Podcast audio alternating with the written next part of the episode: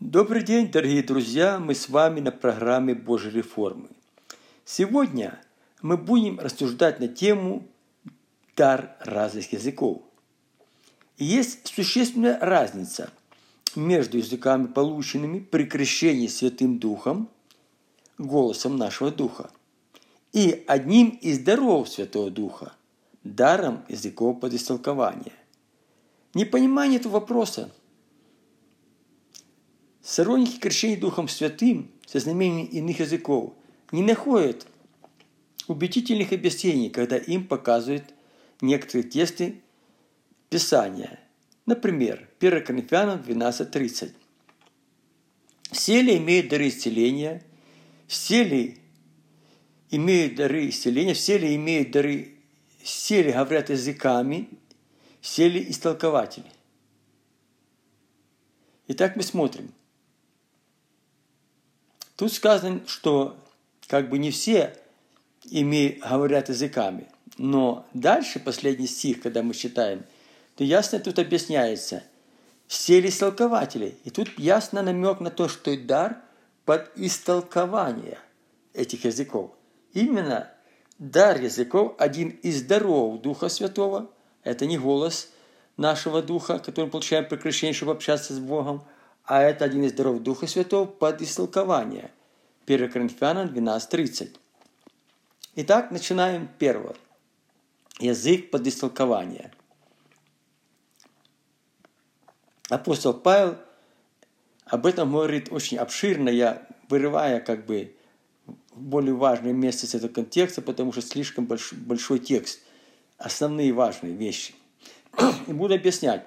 Это 1 Коринфянам, 14 глава, 5-6 стих, 12-13, 16-17, 26-28, 39-40. Итак, смотрим. Павел говорит, желаю, чтобы вы все говорили языками. Первая позиция. Павел желает, чтобы все говорили языками. Но лучше, чтобы вы пророчествовали.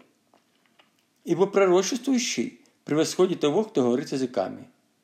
Разве он при том будет изъяснять, чтобы церковь получила назидание? Вот видите, тут ясно сказано. Пророчество превосходнее почему? Потому что он говорит правильно мысль понятным языком. Но когда идет на иных языках, дар из иных языков, и человек встает и начинает говорить, как пророчество стоит говорить, так и этот говорит, но не изъясняет, то, конечно, пророчество превосходнее. Он разве при том, если вы будете изъяснять. То есть переведете Дух Святой до толкования. Для чего? Чтобы церковь получила назидание. Дары даны для назидания тела Христова, церкви. И теперь Павел говорит дальше. Теперь, если я приду к вам, братья, и стану говорить на незнакомых языках, тут слово «говорить», не молиться, а говорить. Это встает человек и говорит. Так какую то какую принесу вам пользу, когда не изъяснюсь вам или откровением, или познанием, или пророчеством, или учением? Смотрите, опять стал человек, что-то сказал на языках, потом изъясняет. Откровение какое-то от Бога.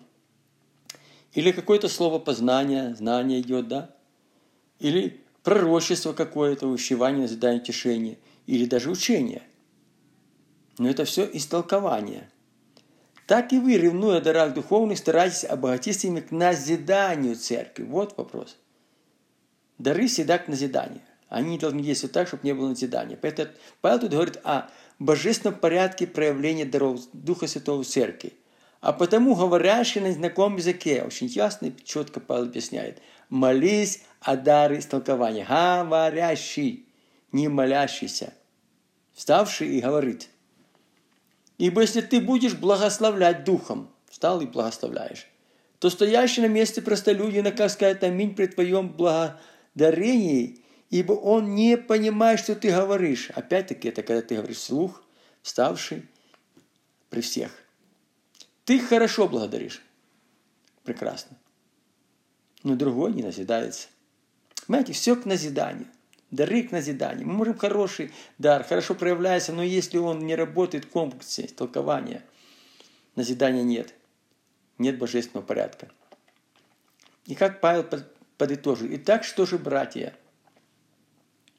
Когда вы сходитесь, у каждого из вас есть псалом, есть поучение, есть язык у каждого.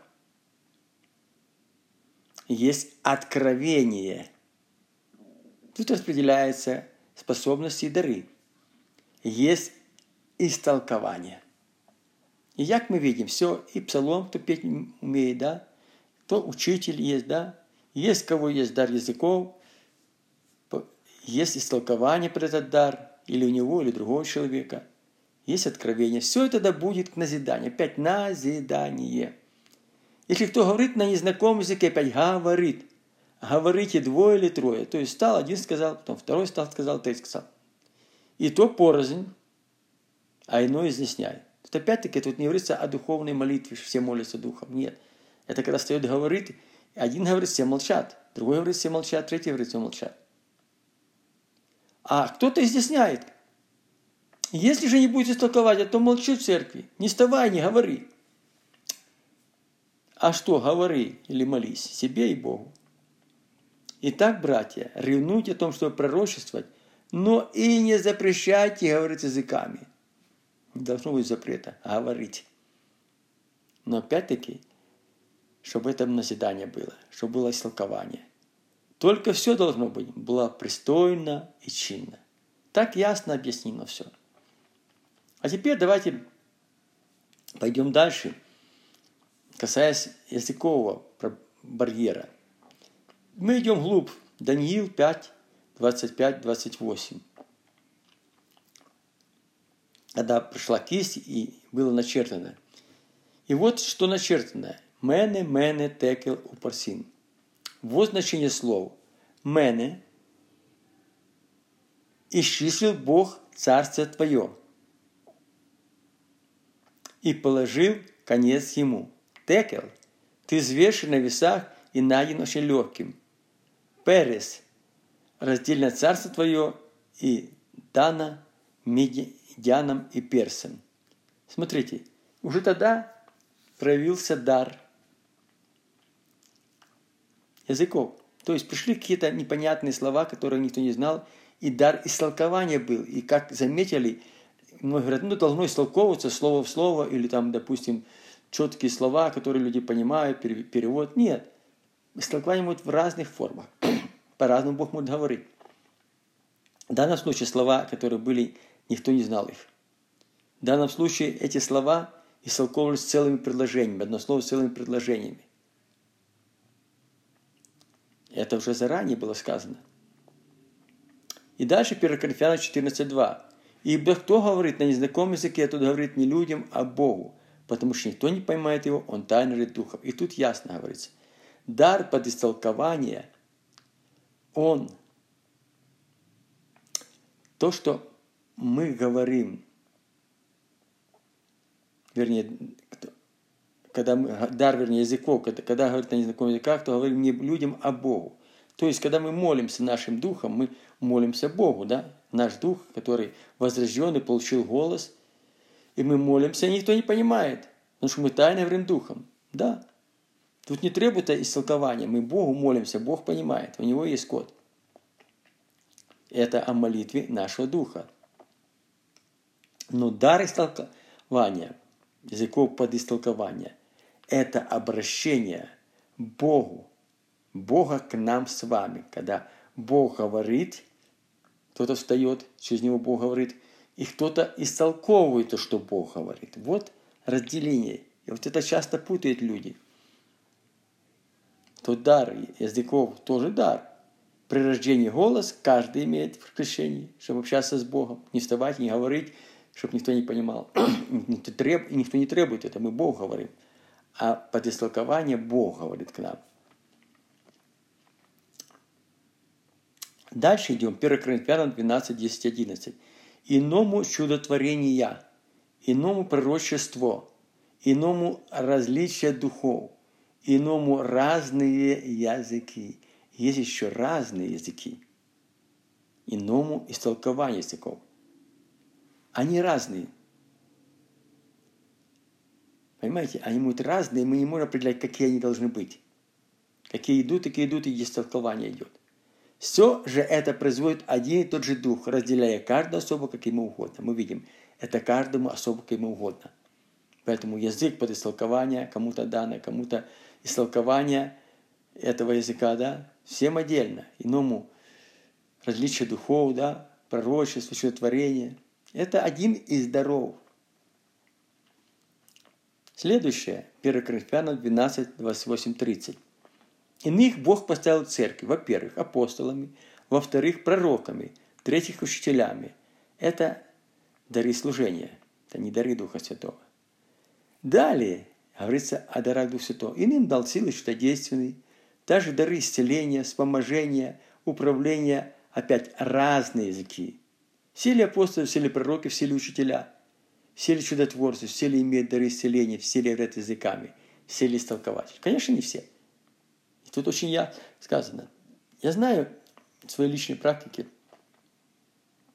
я буду только приводить пример личной практики, что я видел. Может, некоторые примеры, где люди, которых я хорошо знал, которым я доверял. Потому что часто говорят, вы что-то слышали там, кто-то кто сказал, где-то сказал, третьих уст сам, не имеет практики это не крещенный с языками, не говорит, ни даров не проявляет, но зато судит правильно человек. Потому что он же понимает, понимаете? Практического нет служения, он не сталкивался с этим никогда. Вот, например, я толкнулся, когда одного человека Бог крестил Дух Святый, у него было 12 разных языков, чистых иностранных языков. 12. Другого было 3. Это приключение Дух Святым. Допустим, один такой пример, когда я был на миссионерской, миссионером на Кубе, да, и был в одной церкви, где был пастор, который приехал с Ямайки. Он не знал испанского языка, ему была дана женщина-переводчица, и он проповедовал с переводчицей, но в один прекрасный момент Бог сверхъестественно дает ему знание языка испанского, кстати, который остался на всю жизнь с ним. Понимаете? На всю жизнь остался. И он, когда начал говорить на испанском, эта женщина аж обиделась, думаю, это притворялся надо мной, прикалывался, как говорят.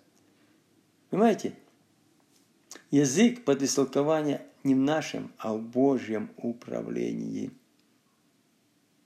Только в Божьем управлении. А язык, который мы говорим э, Духом Святым молимся, нашим Духом, возрожденным Духом, да, мы можем молиться всегда. А когда Бог наполняет язык под истолкование, то это Божьем управлении. Вот дальше идем. Второй язык для личного назидания. Кто говорит на незнакомом языке? Мы не знаем. Тот назидает или строит себя. Это когда мы молимся на языках. Мы строим себя. Это тут не сказано о даре языков под истолкование. Хотя слово «говорит», ну, можно применять и так, и так, потому что мы строим себя, это направлено на нас. А кто пророчествует, тот назидает или строит церковь. В оригинале строит. 1 Коринфянам 14.4. Знаете, молимся на языках. Мы назидаем или строим свой дух. И Ефесянам 5, 18, 19 сказано, «И не упивайтесь вином, от которого бывает распущен, но исполняйтесь духом». Когда ты исполняешься духом, что? Назидая, строя самих себя, псалмы и песнопениями духовными, поя воспевая в сердцах ваших Господу. Вот, когда мы молимся на языках, мы исполняемся духом, назидая, строя себя в духовных песнопениях. Духовное пение идет в сердце нашем. Это не наш талант, голос – вашей Господу. И дальше идем последовательно. Иуда уже говорит 20-21 стих. Там одна глава. А вы, возлюбленные, опять назидая, опять строя себя, все идет Божье домостроительство. Мы внутри строим себя. Назидайся на святейшей вере вашей. Что делая? молясь Духом Святым. Что стану молиться умом, стану молиться Духом, да? Духом Святым. Сохраняйтесь в любви Божьей, ожидая милости от Господа нашего Иисуса Христа для вечной жизни. Вот мы строим всегда, когда мы молимся Духом Святым. Мы назидаем себя, строим себя на святейшей вере. И уже в первом послании Коринфянам 14, главе 14-15 стихом Павел дальше идет. «Ибо когда я молюсь на незнакомом языке, то хотя дух мой и молится, смотрите, мой дух молится, это молитва духа, но ум остается без плода. В это время ум не участвует. Что же делать? Стану молиться духом? Стану молиться умом. Буду петь духом. В оригинале сказано играть в псалме духом. Буду петь и умом. Знаете, тут ясно сказано. Есть молитва духом, есть молитва умом. Есть духовные пения, есть играть псалмы духом, да, и есть физическое пение. Наше пение, как мы поем. Но, конечно, крещение Духом со знамением языков – это должна быть человека позиция. Знаете, когда тебе говорят, ну, надо тебе, чтобы Бог крестил тебя Духом Святым, потому что надо. Ну, раз не надо, то, пожалуйста, молитесь. Да, приходит состояние, человек говорит, ну, я хочу уже. Но есть состояние жажду. Это, знаете, когда еще в советские времена, еще помню, в Киеве, когда мы жили, воду пили еще какое-то время прямо с крана. На чистая была вода, более-менее, на то время. И так, знаете, бывает так перед ужином перед сном селедки поел, знаешь, много так, что так мясо не часто ели. Не так, как сейчас в Америке, да. Ну, и ночью просыпаешься, а тебя все печет.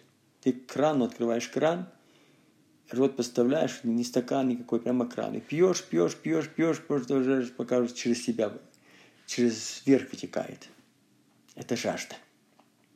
И вот давайте посмотрим, как Иисус Христос говорил об этом. Седьмая глава Иоанна, 1 Иоанна, вернее, Евангелие от Иоанна 7, 37, 38. Последний же великий день праздника стоял Иисус и возгласил, говоря, кто жаждет. Богу нужно жаждущие люди, жаждущие благодати силы Духа Святого. Иди ко мне и пей. Когда ты жаждешь, тогда ты приходишь к Иисусу и пьешь от источника благодати Божией. И кто верит в меня, опять должна быть вера – жажда вера – две составляющие. У того, как сказано Писание, из чрева потекут реки воды живой. Это говорил он еще о Духе Святом, который не был никого из них. Вот вопрос. Реки. Мне пришлось однажды столкнуться, ну, это еще в советские времена, нас посылали в различные, братья посылали раз, разные города, где были сестринские церкви. И я помню, поехал в Старый Оскол, послали, так как я ревновал о крещении Духом Святым, за людей молился. И там был муж и жена, были субботники. Они захотели получить крещение Духом Святым. Ну, я проповедовал, потом помолился, сложил руки, и сошел Дух Святой. Муж получил крещение, он хорошо говорил на языках, четко, а жена пела духом, пела часами.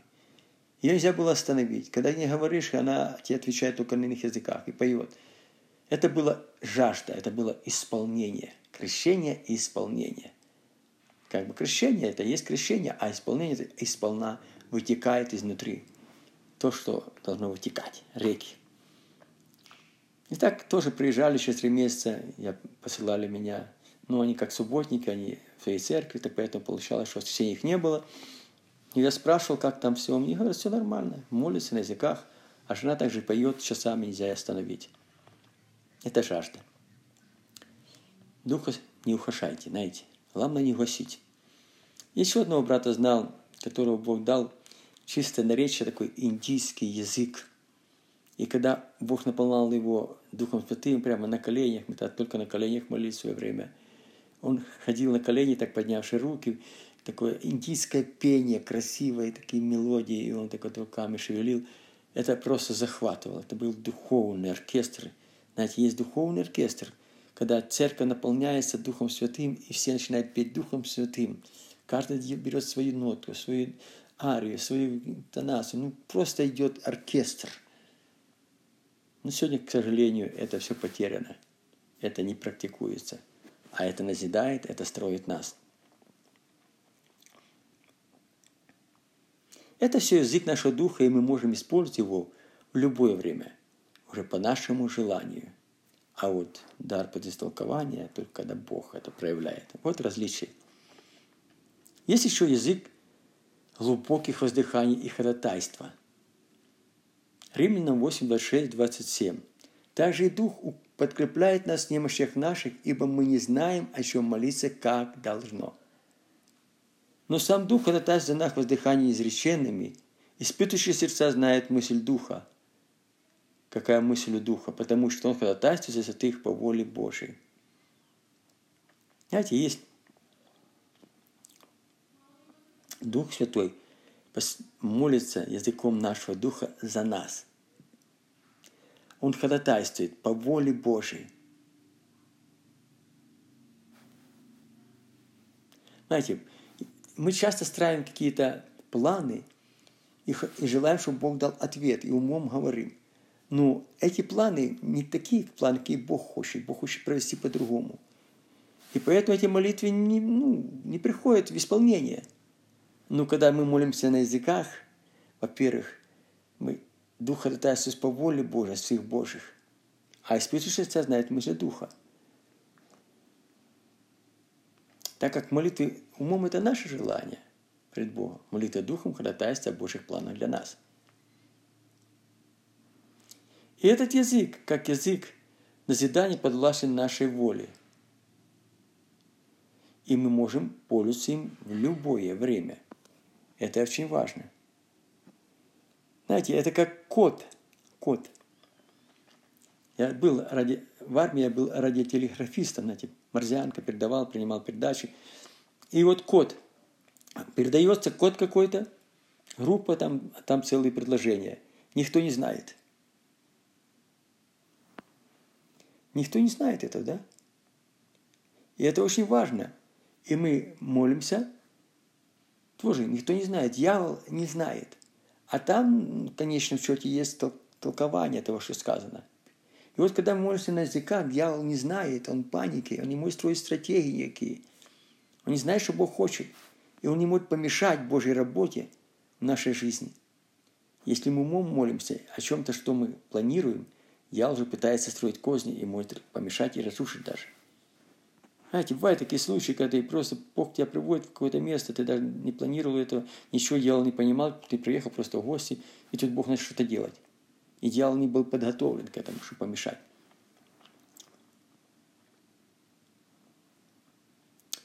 Поэтому дальше смотрим четвертое. Язык знамения для неверующих. Итак, язык суть знамения не для верующих, в оригинале верных. Язык не для верных, не для тех, кто верит, а для неверующих, неверных, которые не верят, искажают, что это неправильно, не должно быть, сегодня его нет и так дальше а для верующих, верных. 1 Коринфянам 14:22. Я хочу привести в конце пару примеров. Моя мама как-то поехала в Польшу, это было во времена советской власти еще. Там дочка уехала в Польшу, замуж вышла за поляка, верующего. И она, находясь там, на собрании, ее Бог исполнил на языках, она была пророк, и через нее пошло на языках слово. Но не было истолкования. И она смутилась. И в конце подходит пастор, сестра, вы знаете польский язык? Нет, я не, совершенно не знаю, только украинский, русский. А вы знаете, что было сказано? Нет. Было все сказано о том, в каком состоянии находится наша церковь. Было сильное обличение от Бога. И теперь мы поняли, что нам надо делать. Вы понимаете, если бы она пришла и пророчески изрекла, ну, на родном языке даже, и кто знает язык, бы это пророчество перевели, сказали, ну, сестра, мы не сильно принимаем это. Мы не верим этому. Говорит, так сказать? Эта дочка рассказала вам все, что у нас происходит, и поэтому вы пророчествуете. Для того, чтобы приняли, Бог использует разные методы, чтобы церковь созидалась. Другой момент. Один брат, который стал братом, он был неверующий, Марик такой был, еврейский, евреи, они были женой. Он был моряк, плавал за границей, тоже времена советской власти. И он пришел в церковь посмотреть, что ж там жена его ходит туда. И стал так сзади, все стоят, молятся – и тут слышит один, говорит на немецком языке, а он знал немецкий. Думаю, интересно, что там говорит. Спиной ко мне что-то говорит, прислушается, а он рассказывает его всю жизнь подноготную, о которой кроме его никто не знает. Он тогда в конце служения такой босяк был. Говорит, слушай, ты что это? Откуда ты это все узнал? Обо мне это все рассказывал. Я, я не в курсе дела, перепугался. Я первый раз вижу. Ты же на немецком языке все рассказывал. Да я языка немецкого не знаю. И это послужило к покаянию Марика. Понимаете, язык – знамение для неверующих и подистолкования не в нашей, не в нашем, а в Божьем управлении. Поэтому, друзья, давайте помолимся сейчас, чтобы Бог дал нам разобраться в этих вещах и быть верными Ему во всем. Господь, мы благодарим Тебя за это слово, которое Ты послал – Пусть это слово достигнет тех людей, которые еще, Господь, сомневались в том, как языки Твои используются для славы Твоей. И сегодня я преподал это все Божие на основании Слова Твоего и жизненных примеров. И пусть это Слово изменит многие мышления, Господь, во благо им, Господь. Мы все даем в руки Твои святые, и пусть Твое имя будет прославлено, Отец. Мы просим об этом во имя Иисуса Христа. Аминь.